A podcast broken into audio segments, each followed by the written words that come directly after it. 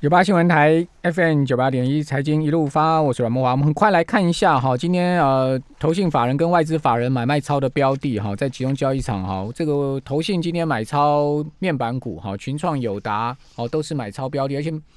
呃买了很多哦。今天群创跟友达呃投信都买了四万多张，快五万张哦。这个买超很明显哈，另外大成钢好，我们节目也多次跟大家提到这张股票大成钢好，今天也是投信买超第三名的股票，买了六千多张，好旺宏好，投信继续买好三千四百张，金豪科买了两千张，另外金电一千七百张，南茂好一千六百八十四张，龙城今天龙城也是大涨哈，子类股的龙城买一千六百张，华通买了一千五百张，另外伟创也买了一千四百张。那投信卖超锦硕、长隆、宝成、大连、大万海、联电、人保、富邦金、联茂跟旗宏哈，这是在上市的部分。另外投信在上柜的部分哈，今年买超合金、威刚、系统电、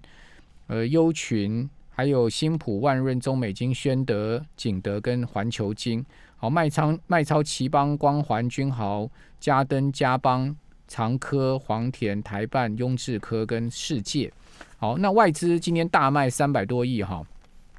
在集中交易场，它还是有买超的股票，也明显的哈是彩金，好买了四万张，好，另外也买群创两万三千张，好，还有买友达两万张，日月光投控哈，今天股价冲上八十一哈，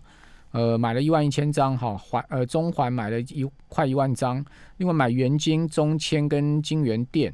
好，卖超联电、台积电、长隆行、长隆、中信金、星光金、大同、伟创、国泰金、永丰金、华邦电，呃，一系列的这个金控跟呃龙头的半导体股票哈。那在贵买的部分呢，外资今天买超茂迪、光阳科、中美金、中天、合金、国统、利基，好，高端疫苗、正德跟泰博哈，呃，买了一些生技股，好像中天啦，好，呃，这个。呃，泰博啦，泰博这耳温枪相关股票，还有高端疫苗，呃，卖超胡联，胡联今天被外资大卖哈，大跌六块半哈，呃，卖超原相九，呃，旺九世界、元泰金财、宏杰科、中光电、乔威，好，这是以上法人操作的部分，大家可以再自行去搜寻资料再参考。好，那我们今天呃这两段呢，我们要来谈呃财报的领先指标，来找一些好股哈。当然，现在目前大家布局明年嘛哈，明年。呃，哪一些景气向上哈？是不是财报已经先行显现哈？我们来请教《头家日报》孙庆荣总监，庆荣你好。呃，木华哥好，各位听众大家好。好，那当然财报第三季季报哈，上市位公司缴出非常亮眼的成绩单，这个营收总体营收跟盈余都创历史新高嘛？对。好，那那在呃。第三季季报，或者说今年一到三季，你发现什么样的产业它的趋势是持续向上的呢？呃，其实我们从财务报表啊，其实我们平常所公布的营收，或者是看到的毛利率，或者是 EPS 啊，其实大多数其实它都是属于落后指标。那因为大家知道，股价会反映一个公司未来三到六个月的营运的状态。那但是财报大部分都是反映过去一到六个月。呃，公司营运的状态，比如说第三季的季报是在十一月十四号全呃全数公布完毕，但是第三季的季报其实它是公布七月、八月、九月营运的一个内容，所以如果当你看到它的第三季的一个 E P S 表现很好，或者是毛利率表现很好，甚至是营收表现很好，其实大多数啦，其实对于股价的判断，其实呃参考意义其实就会减少非常多，所以我们一定要去找。财务报表中有哪一些的领先指标？其实它会反映未来的营运，这个才有意义。那财务报表的领先指标有几个面向？一有一些是在会计科目里面就看得出来。是这个，我们待会会跟大家来解释，有哪些科目可以从会计在我们平常看到的呃资产负债表啊一些报表里面就可以看得出这个领先指标。那有一些有一些的领先指标啊，其实是在隐藏在。损益表之外的这个也是叫领先指标，像最近的这个涨价题材啊，不是也激励了非常多的族群都出现了一个上涨。那涨价题材为什么会出现股价的上涨？是因为大家知道一家公司的营收啊，它计算的方式其实就是 P 乘上 Q，那个 P 就是价格，Q 就是数量。对。那呃，假设我今天一个东西我卖十块钱，然后我卖了一百。一百个，那我的营收就是一千块。所以今天如果我要增加营收的方式，要么就是提高数量，嗯要么就是提高价格。是那过去以来，其实很多的产业要提高价格不太容易，但是有一些当供给出现的呃供过于，哎、应该说需求大于供给的时候，嗯就可以出现所谓的涨价题材。那这个涨价题材，它就会造成整个的未来这个相关的公司他们的营收的成长的机会。嗯那大家知道，营收一一旦成长了，那在成本如果在固定的情况之下，EPS 按照计算的方式，应该就有机会上升。那 EPS 能够上升，那在乘以合理的本益比之后，它股价未来就有上升的一个状态。所以现在目前很多的这个涨价题材，其实涨的就是营收的那个公式 P 乘上 Q 那个 P。拉伸的，嗯那 P 能够拉伸啊，其实有几个，就刚才有讲了，最重要的其实就是供需的关系对。今天只要我的需求大于供给，厂商就可以就可以涨价，嗯或者是或者是可能有些厂商涨价是因为说要反映什么原物料反反映反反映成本，但大多数其实都还是来自于需求很强很强，所以你供给方才有条件可以去涨价。对，那这是我们最近很多原物料题材的，像钢铁啊这些，也就是铜啊都在涨嘛。对，那这个就是需求强嘛。但是我们刚才讲了，这个是需求起来了，供供给可能没有办法跟上来的时候，其实这个其实就会有这个涨价题材。但是在某一些产业比较特别，它的需求搞不好不会动，对，但是我透过控制供给嗯让它涨价，减产，而不一定是减产，搞不好是政府的政策。刚刚木华哥在讲那个外呃投信今天的买超的第三名，就嗯。大成钢嘛。对，大成钢这一波的涨价，在这一波的股价的上涨，其实它很凶悍哦。很凶悍。整个十一月它已经涨三成了，呃，十一月涨三成，差不多啊，上应该没这么多啦，因为我只赚十六趴，应该没有这么多的，吧 没有啊，就是这个可能输我，我不是16%啊，对啊，太太强了，对啊，因为因为大成钢这档股票我我有在追踪，因为那时候我在追踪的时候，我是看到十月底大成钢的月 K D 出现的低档黄金交叉，然后那时候我就发现，一般很多的股票出现的低档黄金交叉，通常都代表它先前的那一波修正的走势即将要由空翻多。嗯，那这个时候你只要搭配一些基本面的题材，或许你就可以找到那个翻多的题材。那大成钢它的一个呃，应该说翻多的理由，其实应该就来自于那个 P 乘上 Q 的那个 P 那个价格出现上升。那那个价格的上升不是来自于需求的上升哦，是来自于供给被控制住了。那这个供给的部分，其实就来自因为大成钢它主要的业务是来自于美国。那美国它本身的铝的需求啊嗯，它一年大概需要六七十万吨铝的这个市场的需求，但是过去长期以来都是仰赖进口。它在二零一八年以前，其实大部分光从中国就进口了八成，对，进口了八成。那后来因为中呃川普上任之后嘛，其实就开始对各国实施这种所谓的反倾销税的一些调查。嗯那后来经过美国商务部最后的裁决，中国的厂商必须得被苛征一百九十八趴到两百八十 percent 的进口关税。是哇，那这个那中国的这个铝铝的这个供应商就完全没有任何的竞争力，嗯。所以当年度就造成了整个美国的铝价的板铝铝的价格出现大涨。那那时候身为美国最大通路上的大成钢，二零二七的大成钢，当年度 EPS 就从原本就冲高到五点三八块嗯，那股价就从十六块涨到了五十五点二，涨了两百四十趴。对，那那年我也有做到大成对啊，，那今年 今年的故事又很像，只是后来刚刚不是讲了，二零一八年中国被苛征的反倾销税，所以中国的厂商进不来，那对它它进不来的就由其他十八个国家取代了他。这十八个国家里面包含了。呃，巴西啊、克罗埃西亚、埃及、德国、希腊、印度、印尼、意大利、阿曼、罗马尼亚，还有甚至台湾、韩国、西班牙都有。那但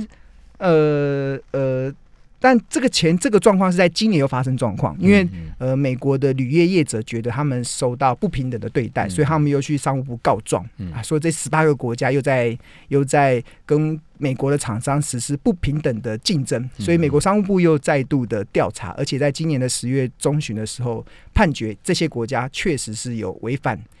倾销的补贴的一些状况，所以他们又针对这些国家开始苛征，所以呃，像德国就被哦有科最高到百分之三百的哦。对，呃，最高大概德，我看我看到的数据是嗯德国是最高，大概是五十一趴到三百五十二趴。对啊，那台湾被最高磕到嗯台湾被磕十八趴，那18%那其的那十八趴，十八趴也不用出口了啦，也不用出口，那十八趴就没竞争力了。对啊，那这样子的过程中，就是这个的价格的上升，其实控制那个皮，控制那个供给，嗯因为它把进口的供给这段给断住，因为它苛征这么多的关税嘛，所以大家没有办法进，没有办法进口了。那这个时候，其实本土的。本土的业者就会起来。那大成钢虽然是台湾的厂商，对，但是它是它是用它是美国最最大的通路。商。那通路上有个好处，它就有关税的豁免权。对，然后再加上它本身两年前它有诟病了一家美国当地的铝业者，对。所以它可以当地生产，对，所以其实这一波它的这个涨价，它的这个股价的上升，你看它的财报都很烂哦，都还是亏钱的哦，那觉得亏钱那么都亏的公司为什么可以涨成这样？就是它反映了财报的领先指所以我就。讲嘛，这个原物料行情一来啊哈，相关这种产业循环、景气循环股，你不要管它赚钱亏损。当然不能看，初初期的时候，即使它是亏损，它的股价爆发力都很强。你要看的是未来对。我讲的是未来，所有的财报我们不能看所以我现在。所以我最近很关注那个 AA 啊，AA 代号就是美国铝业啊。哦，你刚刚哦讲说，因为这个十八国反倾销税，那你呃大成钢股价会涨的话，难难道 AA 不会涨吗？会啊它是嗯美国最大的这个铝制造商啊，唯一的风险其实就是拜登改弦易辙，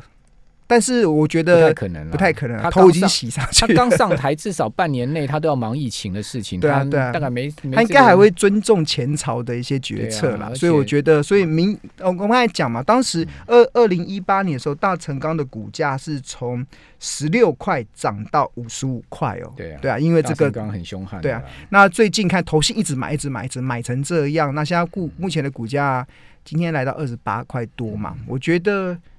还有机会啦。那后面的空间其实应该是还存在着蛮大的期待性。对，不过大成钢这家公司，这这这档股票投机性蛮高的，大家还是要注意了哈。好，我们这边先休息一下，等一下回到节目现场。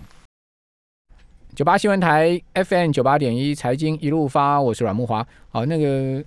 刚刚庆荣讲到说，大成钢前一波股价从这个二十块涨到五十块那一次，十六块到五十，对啊，就接近二十块。我们嗯就是说，二十块整数来看的话，二十块涨五十几块，那一波啊，我跟各位讲，大成钢起涨的时候，这也不是我操多了。哦，我们节目那时候就有跟大家讲到大成钢那一次，你记得那个吕国珍来我们节目《天下杂志》的副总主笔吕国珍来我蛮们节目，我还记得那一题他那一集他一来就跟我讲，哎、那个北 T R D A K 给啊，哦，就是不锈钢在涨价。我说不锈钢那也 K 给，他说哦，这个整个原物料行情启动。后来我们就就就有谈到大成钢这家公司嘛，嗯因为就像你讲，它其实是不断的在收购美国的、嗯大成。钢大概有通路嘛三分之一是来自于不锈钢的，然后大概四成来自于铝的。对，那它它铝就就是铝就它主要是美国最大的那个铝板钢卷通路商嘛。对啊，好，所以说那时候我们就有注意到它，好，那股价就很彪悍了、二十几块，你看一年的时间差不多吧，对不对？好，对啊涨到五十几块，翻倍，好，所以这家公司的股价要飙起来是很凶的，但是它跌下去也是跌死人哦。你可以看到，后来就不是从五十几块一路跌到今年，今年最低的时候十十几块，跌破二十啊块，对啊。啊，那要怎么出场？如果上车要怎么出场？我觉得这种这种趋势型的股票哈，真的你不要去预设立场，那呃要操作上面其他的美感也很多啦。对啊，我我个人的想法是两个啦，一个是按照趋势线，如果是技术分析的角度，你就按照趋势线，因为它它在上涨的过程中一定会有一个下缘的那个趋势线，只要没有跌破那个趋势线，那趋势线是嗯要不然你就是照技术策略，就是一个是技术分析嘛月线，对啊。用沿着月线。然后另外一个就是卖在财报公布时，对啦，对，财报公布前呢，哦，卖也不一定，就是他或是说预估他要赚钱了，好好就是他对，预估可能接下来好可能明年第一季、第二季就是他，我觉得另外一个就是成交量啦。如果它哦量爆的非常大的时候，你就小心一点。好，如果说它都没有量这样涨的话，其实你都不用担心，对，呃就代表说底部在进的那些大筹码、知道内情的人，他们都还没卖嘛。哦，对啊，所？以这个所以爆爆大量，爆大量就是警讯。好，那我们就我密切觉得啦追踪。好，比如说我反刚刚 刚庆荣在讲那个铝铝业，美国不是针对十八国科反倾销税吗？对，我几个我多久前就跟大家讲，你可以去关注美国铝业这张股票 AA。我刚刚看了一下整个十一月哈，当然今天晚上美股还没开嘛哈，其实整个十一月到上周收盘，它已经涨了五十八趴了。A A 这档股票涨了五十八趴，六成，那跟低铜的涨势没 没两样啊。对啊，哦，所以说这种原物料型的股票一旦翻扬，很恐怖、哦。你也可以看，就是如果美国的这些领头羊已经不涨了，你也可以考虑。对啊，就是你看亚马逊、苹果已经盘三个月了啊、都不涨了啊。就电子股也会需要休息啊。好，那你最厉害的台积电，好，今天已经拉到这个四百八了，你觉得呢？台积电这个五百块会还能再冲吗？哎，我觉得台积电呢，哈，一旦去追高的人就是套，对不对？你看之前四六六追套半天，嗯，大不了套牢啊，没关系。对啊，然后这一波去追五零六的人又套了，没关系啊，反正我用时间去换取未来解套的空间嘛。哦，所以你还是看好台积电就对了。对啊，就是我觉得啊，现在最方最好的方式啊，如果你有一笔定存好了，你可能有一笔呃，假设九十万的定存要到期，那我觉得最好的方式，其实你就是用定时定额去买，你就把这九十万，然后可能去除以呃九个月，哎，九个月，嗯。或是呃除以三十，嗯，就是每个月就是定时，哎，好像三万块太少了，你就除以九个月，然后每每个月定时定额去买。我觉得这个就是股台积电涨上去的时候，你也不会觉得好像手中没有没有台积电；涨台积电跌下来的时候，你会很高兴，我手中还有有筹码可以继续的买进。好所以我觉得用定时定额或许是可以考虑了。好对那呃，财报还有哪一些领先指标可以看出这个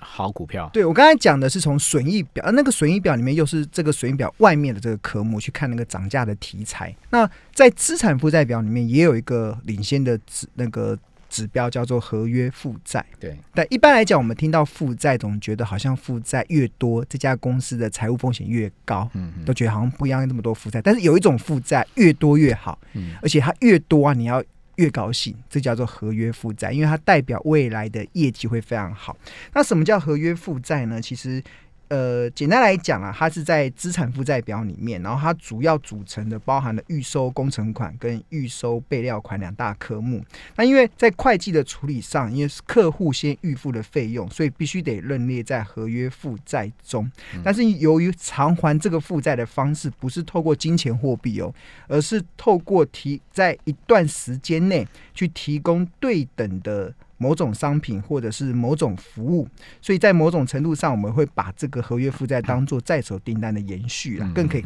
当做是营收的领先指标。就好比我们在那个加入健身房的会员嘛，木华哥，我知道你有加入那个健身房，嗯嗯嗯嗯那你可能会要先缴一笔的一年的会费。那对于你讲现现在现在健身房一一般来讲比较少了啦，没有他再缴一年他他都是先预缴一笔，好像一两个月，然后以后就是分月缴，因为。哦。因为一笔一笔，如果说健身房现在收一笔一年，一次收一笔一年的话，这个健身房没什么竞争力，因为大家都是收月费的方式。真的、哦，对，哦。那那那可能我很久没去健身房了。我说以前的健身房可能先收一年的会费，那对这个一年的会费来讲，它不能认列在营收哦，对，它要认列在负债，负债合约负债里面。但是它以后偿还这个负债的方式，并不是还钱，对，是提供对等的健身服务。所以只要那个他的销他的客户没有毁约。他基本上，他这个负债，这个合约负债就一定会认列在健身房他未来的营收的，增加上嘛，啊，然后所以这个其实就是我们关注的一个重要的内容。嗯那今年其实我在今年第二季的时候，其实我在检视台股中的银建股的时候，发现蛮多的银建股合约负债都出现蛮大的例如增长，哪一些？像三七零三的新路。我知道你银建股也研究蛮深入的。对啊，新路新路是我在今年第二季布局的一档标的嘛，它因为它今年第二季合约负债来到七十四点九一亿元对，这个较去年五十一亿元其实是增幅了大概四十六 percent，嗯。然后占它股本，它的股本是八十二亿左右，占它的股本的比例也来到二十八趴左右。那它的七十四亿的合约负债占它的股本也更逼近九成，嗯其实就是表示这家公，因为我们看合约负债必须还是按照股本的规模嘛，有些合约负债很大，但是它股股本规模更大，那可能占比就很小。对，那它占比来到九成，所以其实看出合约负债节节高升的趋势，其实也看出新路接下来的业绩表现有值得期待的空间。所以那时候后来新路的股价就从对十六块就一路的涨到这一波最高来到二十二十七、二十八块这个地方，所以。短短的两个月就涨了大概六十五趴这个就是它合约负债走升的时候，你可以去优先去去思考它接下来的银建业还有什么？我觉得，我觉得这一波这一波营造股应该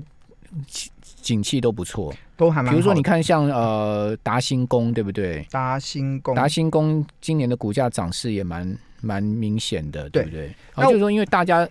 很多在建工程嘛，所以不管是呃这个半导体厂啊，或者是说台商回流啊，好、嗯。所以说这些营造厂应该在在手订单都很多，合合约负债应该都蛮高的。像冠德、新复发对、总泰，他们今年第三季合约负债增加的金额占它的股本比例，像新复发是四十五趴，冠德是四十二趴，总泰是三十六趴。对，那另外其实我有稍微筛选了一下，因为所有的上市公司都公布完了嘛，所以我嗯帮大家稍微整理了，就是今年的第三季较去年的第三季合约负债增加的金额。占它本身股本的规模嗯超过三十五 percent 以上的，除了我刚才讲的那几家银建公司之外，嗯另外还有包含了像四星 KY，嗯嗯嗯，这个是这个 IC 设计服务公司的。嗯那另外一家 IC 设计服务公司的创意，台积电旗下的也也在里面。对那另外还有年就是那个仿那个四星 KY 创意都是都是比较 IP 的相关产业。对，那另外还有嗯百合九九三八的哦百百合，还有工业电脑的华汉，对然后还有技嘉、维影，然后